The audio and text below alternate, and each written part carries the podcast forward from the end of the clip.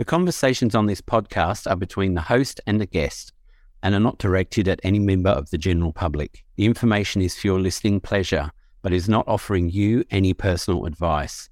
If you have heard something that you feel may be relevant to yourself, please visit your medical practitioner or mental health provider. A quick introduction for those of you who haven't listened to the podcast before.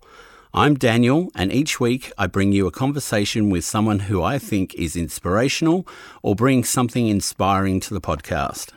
It's about things that change or could change our lives, and that's why I called it Life Changes You. Listen to the range of topics around psychology, mental health, and inspiration, and find out how life changes you.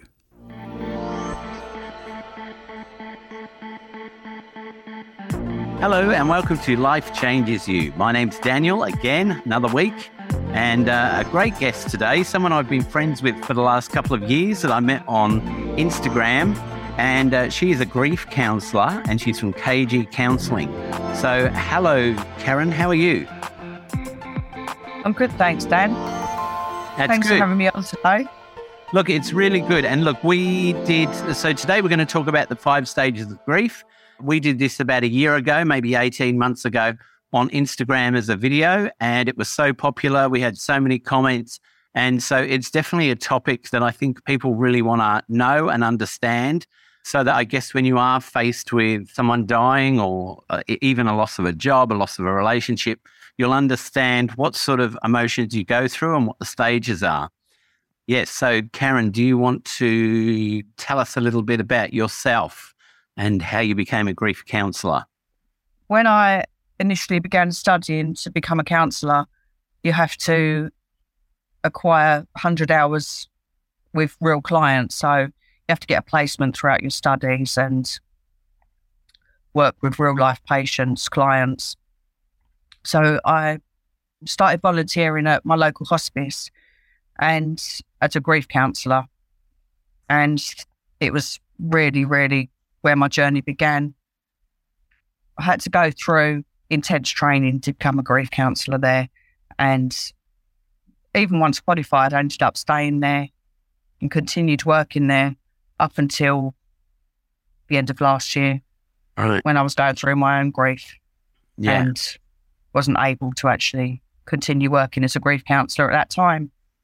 And we're actually going to share our personal stories, I guess, along the way while we're talking, but also at the end of why we think this is important because you suffered grief a year ago and I suffered grief quite, quite recently. Yeah. And that's another reason we thought this was an important topic to talk to people about because I just know from the grief I went through recently, all the people that I met there didn't even know about the five stages of grief and were f- finding it hard to understand how they were feeling. Some were feeling okay, some weren't. And they were like, wow, you should be this and you should be that. And, you know, there's no 100% fit for how you should be during grief.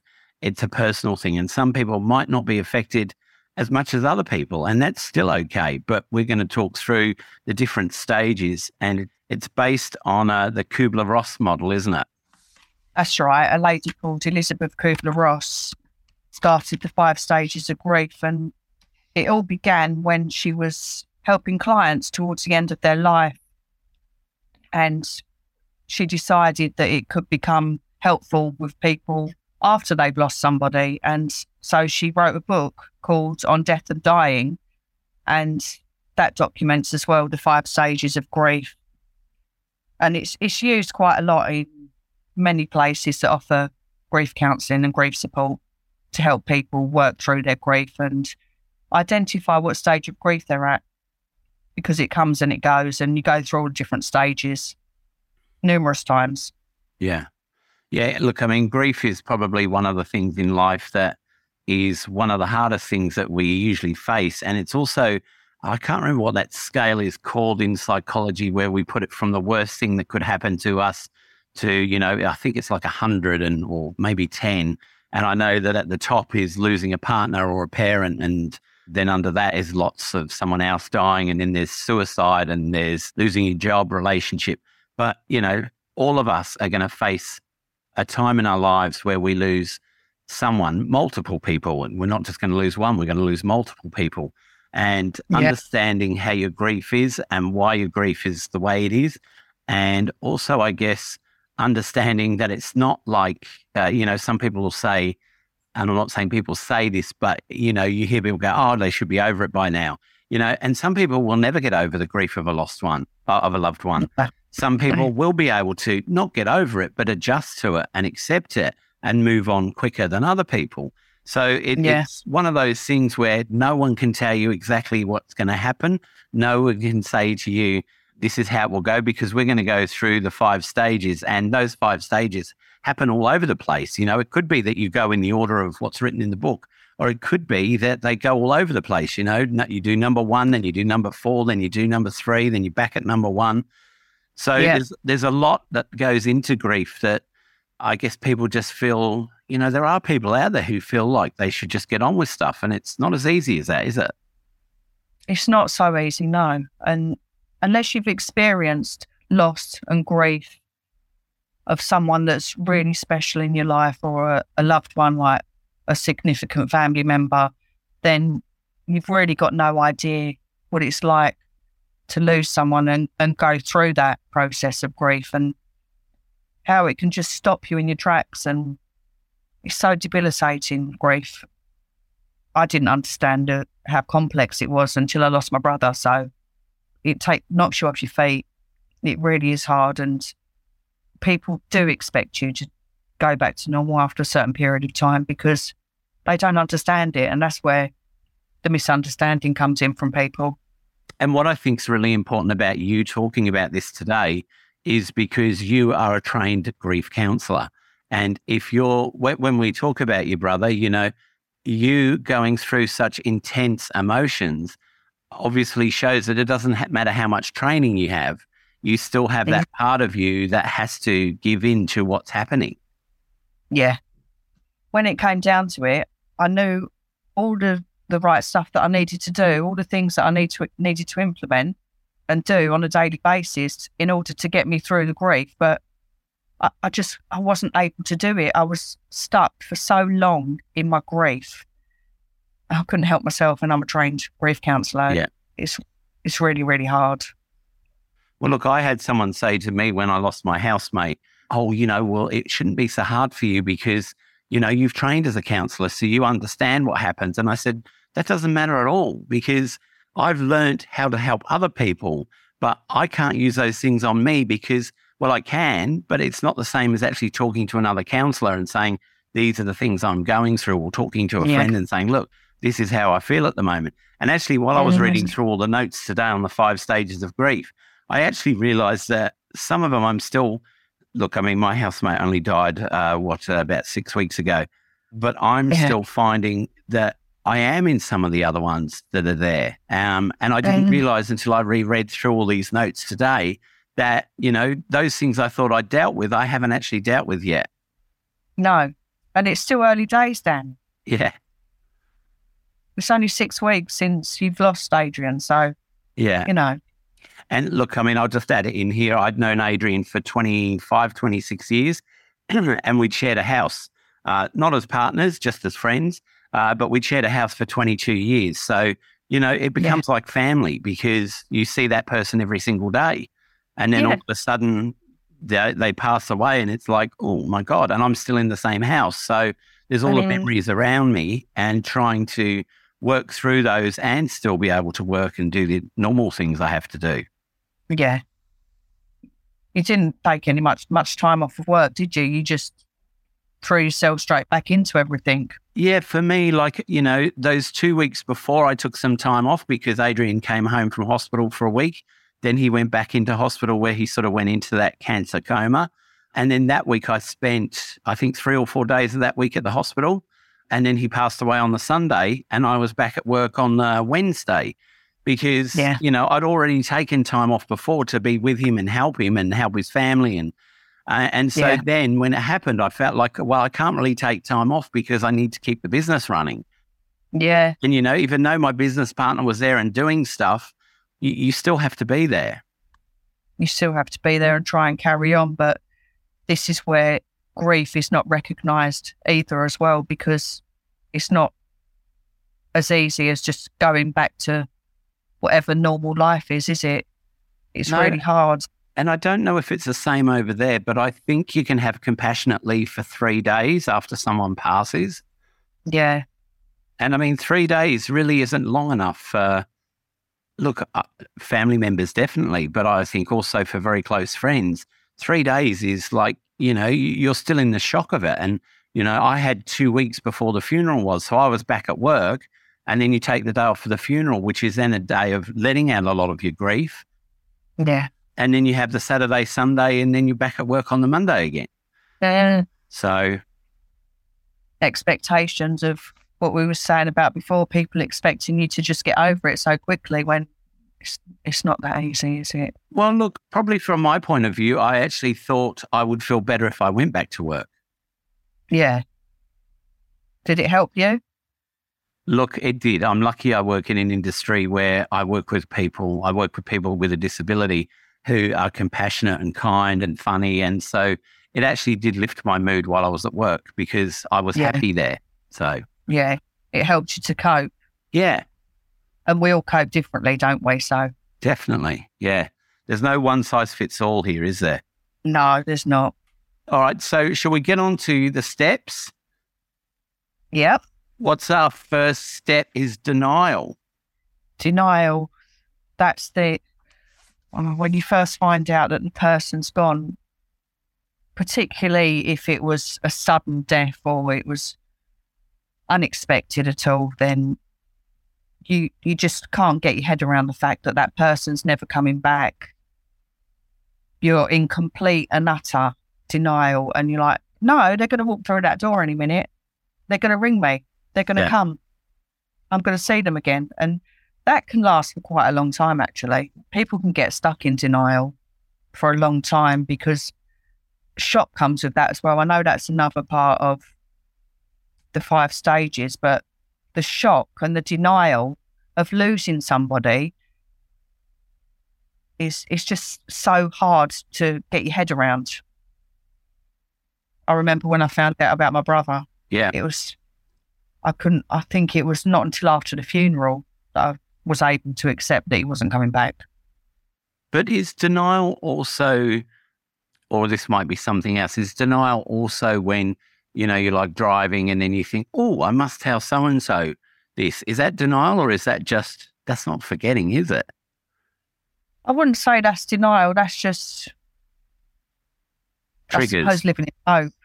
Triggers, living in hope, thinking, and then just for a for a second, you think, "Oh, I'll, I'll just pick up the phone and I'll ring whoever it is that you've lost," and then, Yeah. "Oh no, oh no, they're not here anymore."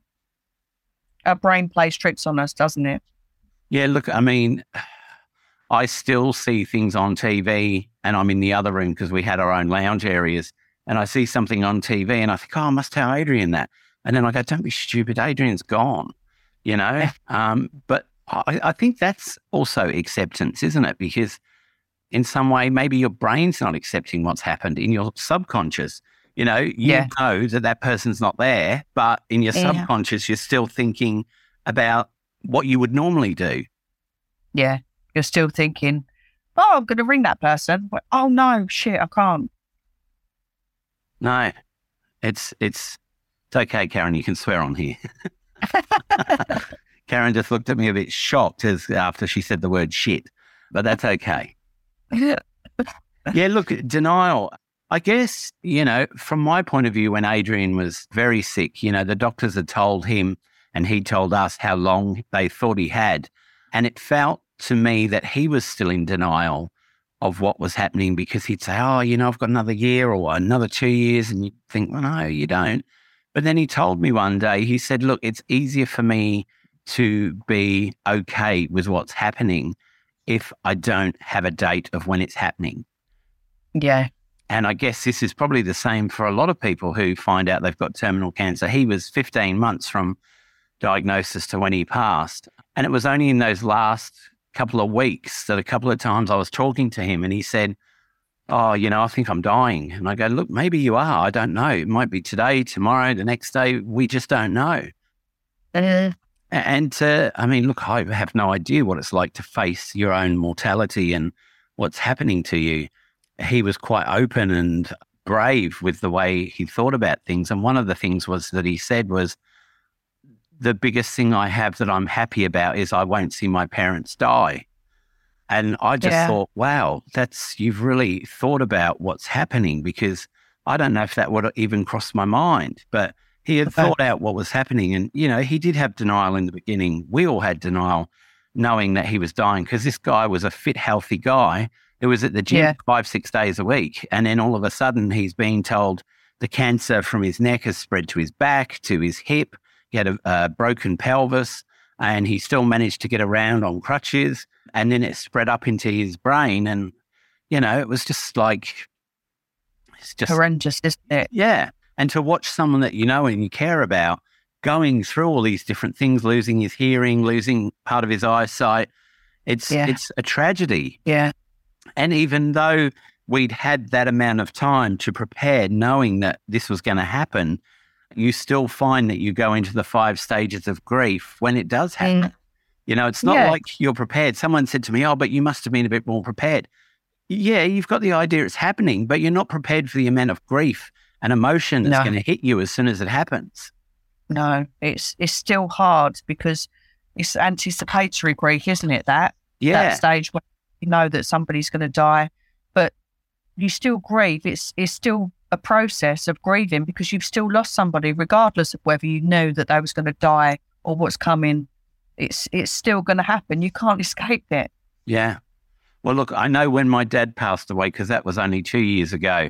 I remember driving to the hospital. It was in the middle of the night. We are in COVID, so there was COVID restrictions at the hospital. Couldn't go there while he was sick, but as soon as he died, they wanted you to be there as soon as possible.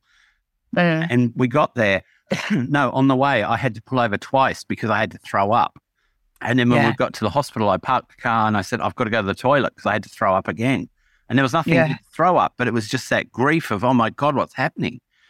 You know, and I think sometimes people listen to people like us talking on a podcast and feel like, you know, uh, no, not, I, I was going to say nothing bad happens to us because we always present well. But, you know, these things happen to everybody. And just because we're okay talking about it doesn't mean that when we get off of the podcast or before we came on the podcast, we weren't thinking, you know, emotionally about these things. Well, exactly. Yeah.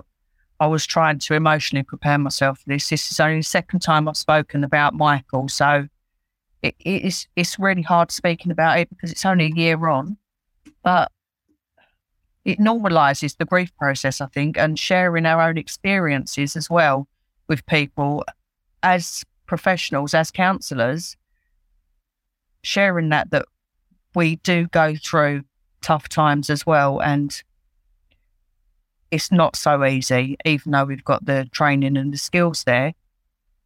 We're human beings. We're not just counsellors. You're not just Daniel, a counsellor. I'm not just Karen, a counsellor. I'm a human being as well. And I've got feelings and I've got emotions and I struggle. And life is hard sometimes. And grief is very hard. What you was just saying there about when you was driving to the hospital to see your dad and you had to throw up, that took me back to when Mike, when I first found out about Michael I'd forgotten about this and it knocked me off my feet initially. And then I threw up, went and threw up as yeah. well. Yeah. I've completely forgotten about that until you just mentioned it. And then for, I think for days after that as well, it it affected me, my stomach so badly, and I was still throwing up. And you can't even describe grief, can you? What it's like? No.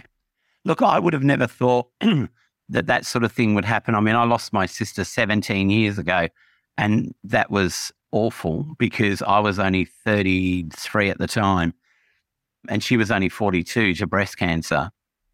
Mm. And I didn't throw up then, but I think with my sister compared to my dad, and I'm not saying one is better than the other, but I think because yeah. my sister was young around my age and my sibling, it affected me a lot more because you don't expect your brother or sister, like you didn't expect Michael to go, uh, you don't no. expect them to be pulled out of the equation before your parents.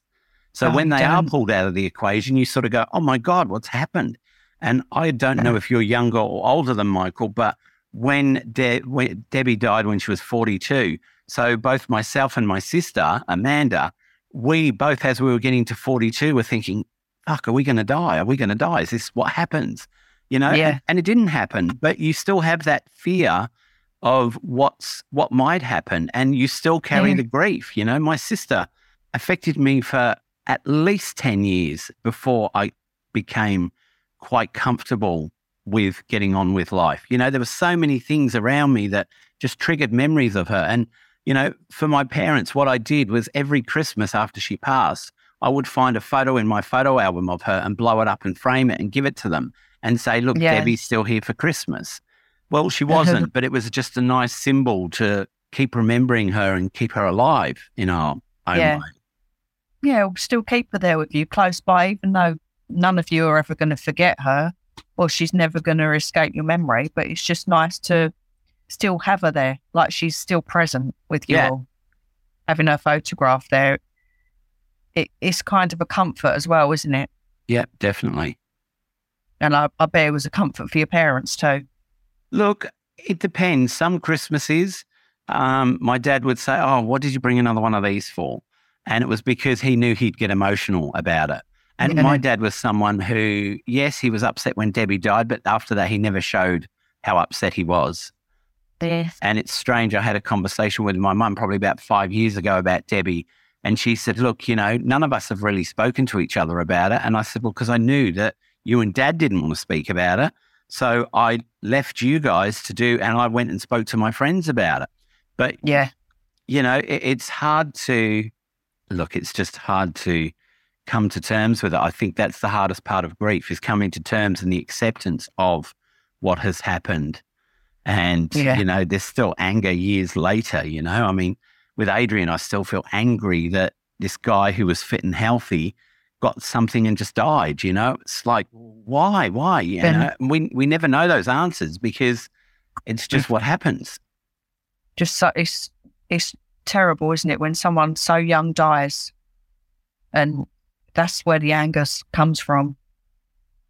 Because I remember I, had a friend as well that died of cancer. He was only fifty, 15. and he was so full of fifty.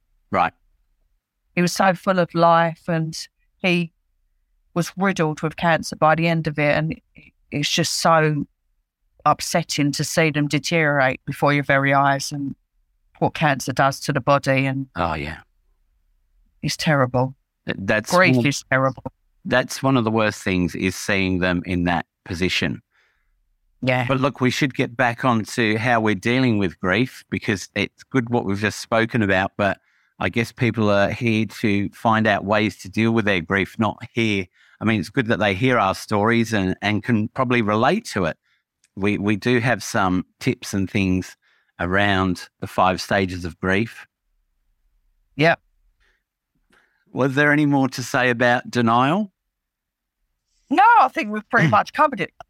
What I would say though about denial is when we first find out about someone that's died, the loss of a loved one, I think that denial is there to protect us from all the overwhelming emotions that we feel that hit us at that time. So we th- we we say no, no, this isn't happening. It it's not true. It's not real, and because it's the amount of emotions that hit you is so so overwhelming and it's really hard to deal with isn't it it's really consuming I- and I, I like that what you just said because yeah, that that is a good reason why we're hit with denial because yeah, it's almost like an avalanche, isn't it, of emotion um, when it happens. And uh, uh, I remember calling people after I'd been called by Adrian's father to say Adrian had passed away. It was early hours of a Sunday morning, and calling people and telling them.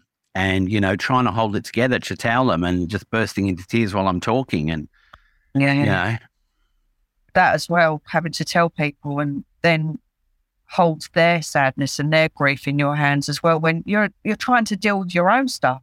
Yeah, let alone somebody else's.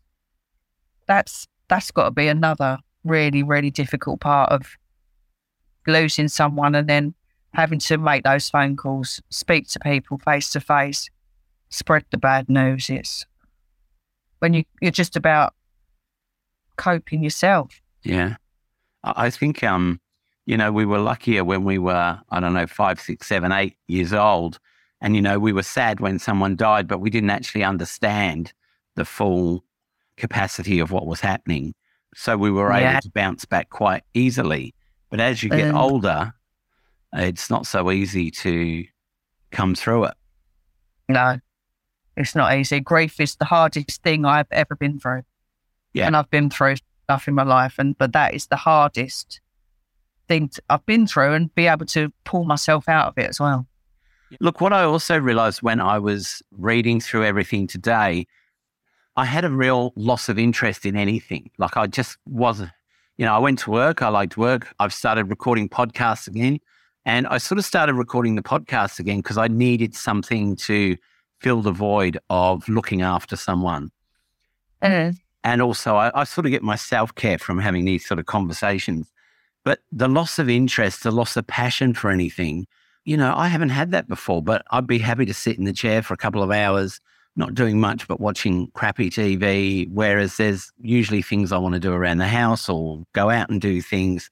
And it was like a feeling of being stuck. And also, what's the Yes. point? What's the point in Yeah. carrying on? Because, you know, I'm of a similar age to Adrian. You're close behind me and feeling like, well, if we do stuff, what's the point? You know, maybe Yeah. I've got 20 years left, 30 years, maybe 10.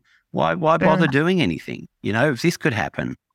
Yeah, and that that sounds like the stage of depression in the five stages, and how we feel like stuck. What's the point in going on? What's the point in my existence? Why am I here? And you just feel completely overwhelmed by everything that's happened to you, and you just think, I don't see the point in anything. And as well, I experienced numbness. Yeah. I felt completely numb and I, I didn't want to do anything. Like you said, you've lost your passion, you've lost your mojo. I didn't want to do anything. I didn't want to talk to anybody. I didn't want to speak to anyone on the phone, by text message. I didn't want to see anybody. I completely went inwards on myself and I blocked the world out. And that is a normal part of grief because we feel so lost and we think, what's the point in this? What's the point in life? If this is going to happen to someone that we love, then what's to say it's not going to happen to somebody else that we love? What's to, what's Or to to us. say it's not going to happen to us? Yeah. yeah. And just the other know. thing I found, like you just said there about not wanting to talk to people, I found that I didn't want to talk to people because I knew that people would be going, How are you going? What's gone Yes. wrong? How do you feel about it? All those questions that you've just answered Yeah. in the last phone call you had. And you just Yeah. feel like saying, "Oh, I just don't want to talk about this anymore. You know, I'm trying to deal with it. And every conversation I have is those three questions How are you doing? How are you feeling? yeah. Are you okay? Yeah, I'm okay, Yeah. but not okay. I'm okay, but just leave me alone because I don't want to talk about it anymore because I'm already thinking about it. Yeah. It's already in my head 24 7. Yeah. And talking about it is not going to help me. It's not going to change anything. Yeah. And that's that again is where people do not understand what grief is like and they've never experienced it. I find a lot of people that have not been through a really deep, significant loss that they just we'd rather just have someone be there and just sit with us and not say anything. Just Yeah. be there with us or Yeah. come round and bring us some nice food or just do something for us. We don't want to talk about it because it's not going to take the pain away. It's not going to make us feel better by talking about it in those early stages, I find, anyway. Just leave it be. Just saying about those conversations, not wanting to talk to people, that's probably the anger stage, isn't it? Because I'm angry Yeah. and I don't really want to talk to people about what's happened and everything's annoying me because I'm angry Yeah. that this has happened to the person. Yeah. Everything annoys you. People out in the street laughing, people carrying on about their day. I remember thinking to myself, do you not know what I'm going through right now? Do you not know that my brother's died and what pain I'm in? And you're laughing and going about your life, everyday life, and not even thinking about what I'm going for. Complete strangers, I'm thinking is I, I, I feel like I was going crazy sometimes in my grief. It really felt like I was going insane there come to a point where I thought I need to get some help here because if I don't get some help, I'm going to remain stuck in these feelings of being overwhelmed, angry. I was angrier than I've ever been in my entire life with everyone in the supermarket. If I went to the supermarket, because I didn't really do anything apart from go food shopping or take my mum to appointments because she had to go to appointments. road rage. Oh, road rage was terrible. It was just, and I could not control it whatsoever. Yeah. And that was the worst part. And I thought, I need to get some help here because this is dangerous. The road I'm going down is dangerous. And if I get stuck here, what's, what's going to happen to me? I was doing nothing. I didn't want to do anything. And it took me a, a good year to come out of that place and to be where I am today. Why do you think? And so I reached out and I got counselling. yeah. And why do you think then that one of the five stages of grief is an overwhelm? Because we all feel so overwhelmed with not only what's just happened, what we've got to do Yeah. next. Um, you know, there's all the funeral plans and stuff to do. There's all the people that you've got to call and tell. So overwhelm to me feels like it should be in there somewhere in grief Yeah. because we are so overwhelmed and also processing what happened before. Yeah. Overwhelmed, yeah. Overwhelmed with grief, overwhelmed with sadness, overwhelmed with too many emotions hitting you, and they hit you like a, a big wave, don't they? The emotions. Overwhelmed with people checking in on you, like what you just said as well, in your face all the time, ringing you. Overwhelmed by just doing the tiniest little bit of housework, the tiniest Yeah. task in your house. Anything you've got to do is like, oh gosh, I can't do this. I just can't do it everything seems too much. Well, that's going back to what we were saying before. What's the point? It feels like that, doesn't it? What's the point in cleaning, Yeah. doing the vacuuming? What's the point in doing Yeah. the washing? You know, I might not Mm. be here tomorrow. And, and Yeah. that, that feeling of not being here the next day or the next week or the next year, you know, that really does sit with you for a while. And it takes you a while to go, actually, no, this, this probably won't happen to me. And I'm Mm. just presuming it because of what I've just been through. Like I said before with my sister Debbie, both my sister and I feeling like at 42 we were going to die because that was what we'd learned. The, you know, Deb died Yeah. at 42, so maybe that's what's going to happen to us too. Yeah. And when you re- reached your sister's age, and you and then you're thinking, I bet you was thinking as well, I'm the same age as what Deb was. Yeah. And now, what's going to happen? Now I'm going to be older than Debbie. Yeah. Deb. Yeah. As well, all sorts of things must have aroused your emotions there when you reached the age of 42. Did you find it was quite overwhelming as well? Getting to 42. Yeah. Yeah, look, as we approached 42, I know that I felt a lot better a few weeks after that. You know, Yeah. people say about having their 40th and, you know, before they turn 40, oh, I'm going to turn 40, oh, I'm scared, or I'm going to turn 50, oh, I'm scared.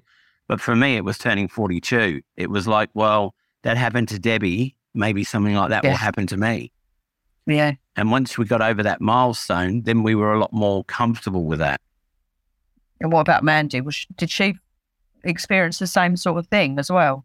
Yeah, she did. She um at 42, she thought, "Oh my god."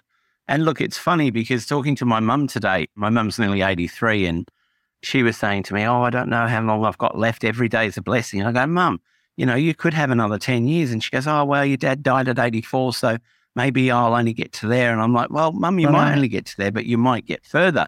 And it's the same Really? sort of thing as when my sister passed and we're getting to 42. You know, I guess the older you get, the more you think, will I be here the next day? Uh, especially when you get older.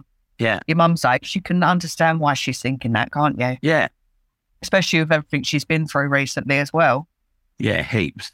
Yeah. So Yeah. last year was a lot of grief with all the things that were going wrong for mum. You know, we were processing that, bargaining, you know, oh, Yeah. please let mum be okay. You Yeah. because a couple of the operate, well, one operation she had, they said to us, look, there's not much chance she's going to make it through. But if she doesn't Yeah. go through it, she's going to be sitting in a wheelchair for the rest of her life. So she had to go through that thing. And all night we were like, come on, please get her through. Please get her through.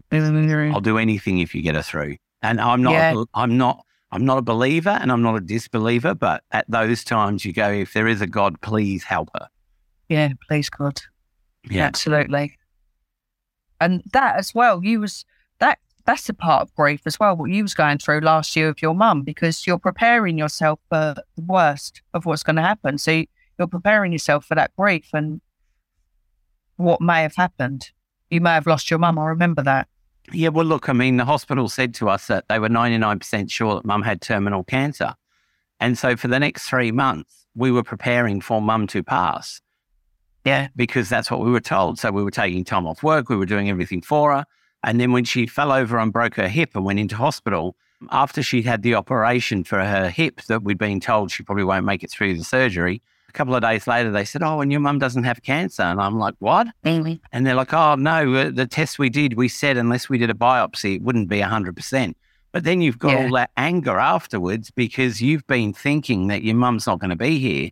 So you Mm. prepare yourself for what's going to happen. And then all of a sudden it changes. Yeah. He was ready for her to be going sooner than he thought. Yeah.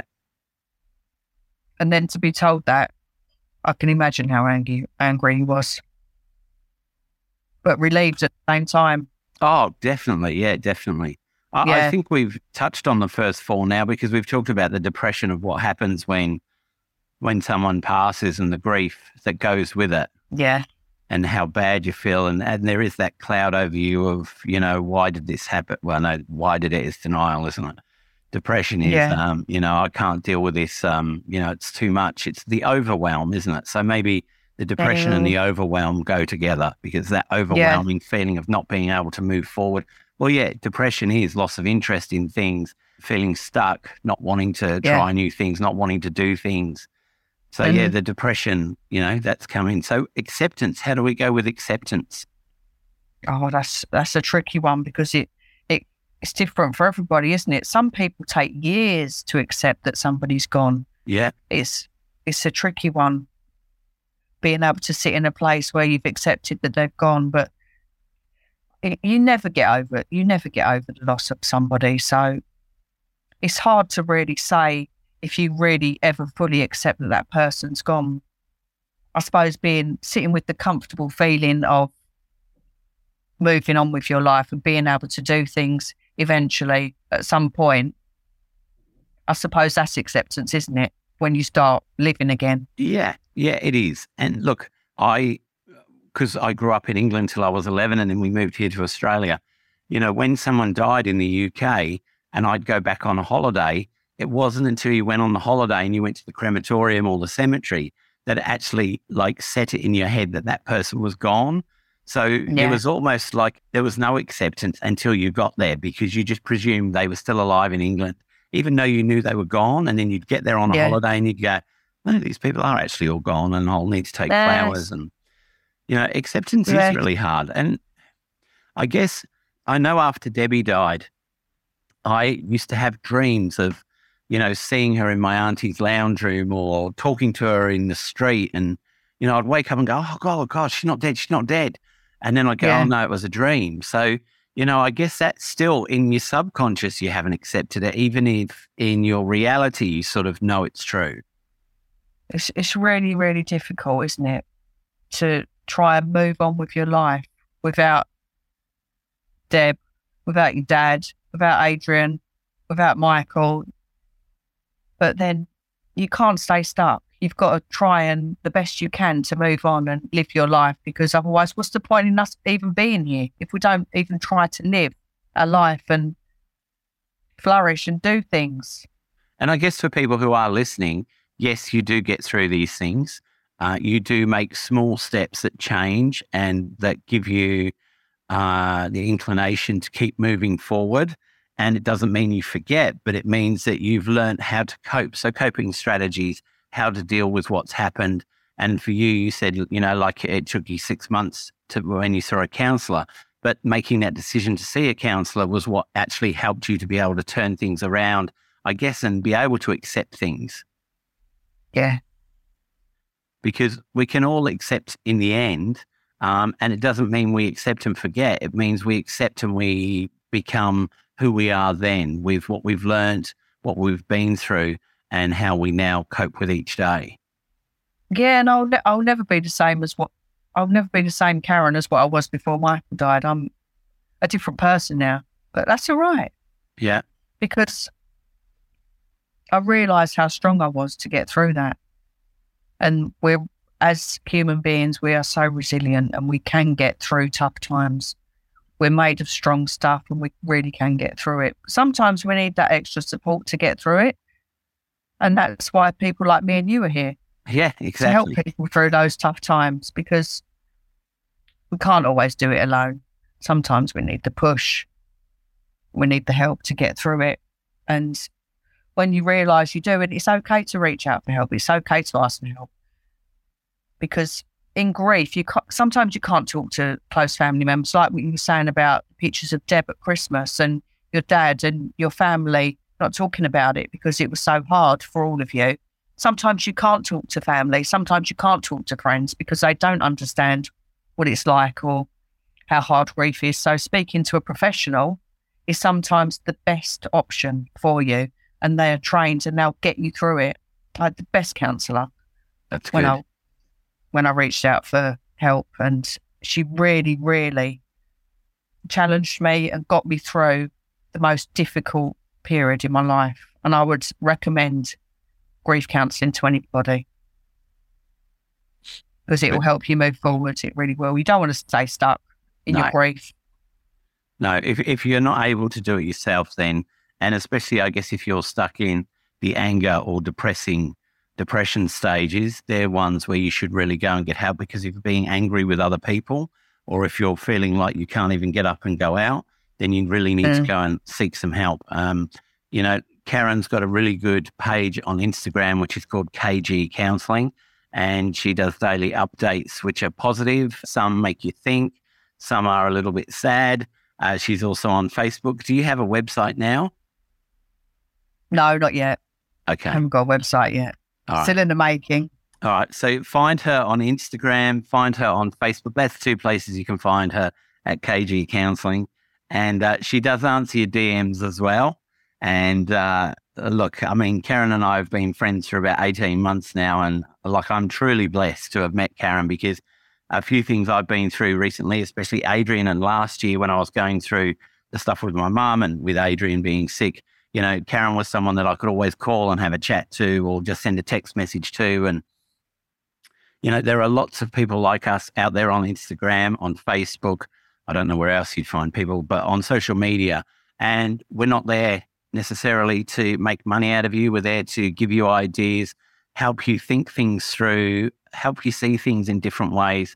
And, uh, you know, if you want to go back and look at the lives on my page, which is um, uh, life underscore changes you underscore podcast, there's a couple of lives there with myself and Karen, and the other one that was the five stages of grief, and another one. I can't remember what the other one was about. What were we talking about? Was it just general mental health? There's a few actually. We've done three. Mental health toolbox, wasn't it? Yeah, Yeah, mental health toolbox. yeah. Oh, that's right. Yeah, with uh, Jennifer Jennifer. Yeah. Yeah. It's been brilliant talking to you, Karen. Thank you so much for coming on and talking about grief. I hope people get something out of it. I mean, while we've been talking about it, it sounds really interesting. And I hope that we've covered the five stages of grief enough and we've shared our own personal journeys that people can understand that, you know, we, we've got through things, haven't, haven't 100% accepted them, but you are able to move through once you start looking at things. Yeah. Just know that you can get through it and you will get through it. Yeah. If you need support, reach out for support. All right, Karen, absolute pleasure to speak to you finally on a podcast. We've been thinking about it for a while. So, uh, look, you have an absolutely great day in England, and thank you for joining me on Life Changes You. Thank you. Thanks, Dan, for having me on. And I just want to say as well that you've also been a tremendous support to me over the past 18 months or so, because you're a great friend. And I'm so happy to have connected with you on Instagram. I don't know, can't even remember how we crossed paths, but it's great to have, because you will be a lifelong friend. So thank you so much for everything. And even though we do joke about quite a lot, you are a true gent and you are lovely. Thank you. Well, I remember how I met you. I met you from a couple of your posts, and I said, Do you want to come on Instagram and do a live with me? And it was the first live you ever did. And you could tell in the first five minutes, it looked like you were going to have a heart attack. And then after that, you calmed right down and got into it. That's all right. I was absolutely shitting my pants. Right. Yeah, yeah. Look, I mean, look, it can be like that. The first couple you do, and then after that, you just get so used to it that, you know, it's just easy. All right. Well, thank you, Karen. You have a great day. Thank you. Take care. Well, that was another episode of Life Changes You. If you liked it, please share it with your friends and share on social media and subscribe. Remember, you can follow us on Instagram and watch live conversations on Wednesdays and get daily updates. You can also follow the YouTube channel and watch live conversations and listen to the podcast from there. Keep sending in your emails and messages as I love reading them and interacting with you, and I'll always respond to you. So until next week, take care of yourselves and each other.